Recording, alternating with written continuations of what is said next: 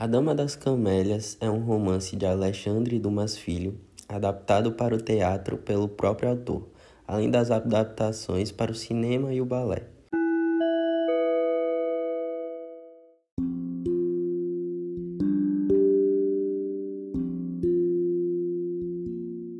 Já começa pelo fim quando o narrador entra por curiosidade em um leilão na casa de Marguerite Gauthier, cortesã famosa na capital Paris, que havia morrido há poucos dias. Como um leve impulso, ele decide adquirir um livro que foi da jovem, o que o leva a conhecer poucos dias depois Armando Duval, de quem Marguerite foi amante e que passa a contar a história dos dois lá pelo capítulo 7 mais ou menos. No livro, Armand se apaixona por Marguerite e se declara a ela.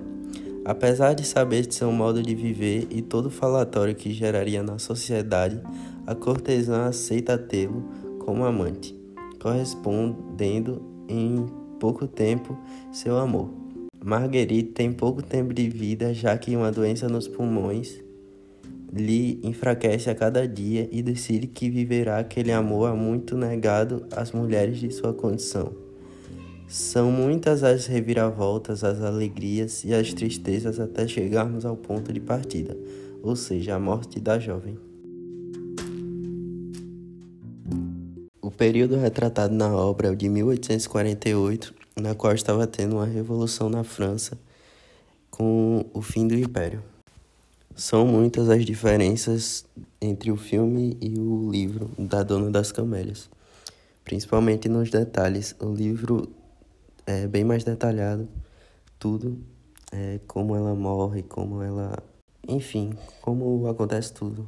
E no filme é mais resumido e menos intenso.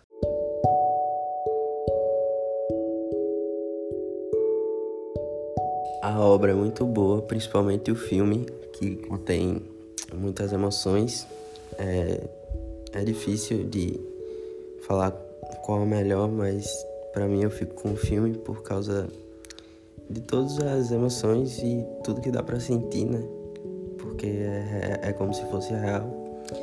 E eu recomendo bastante a obra.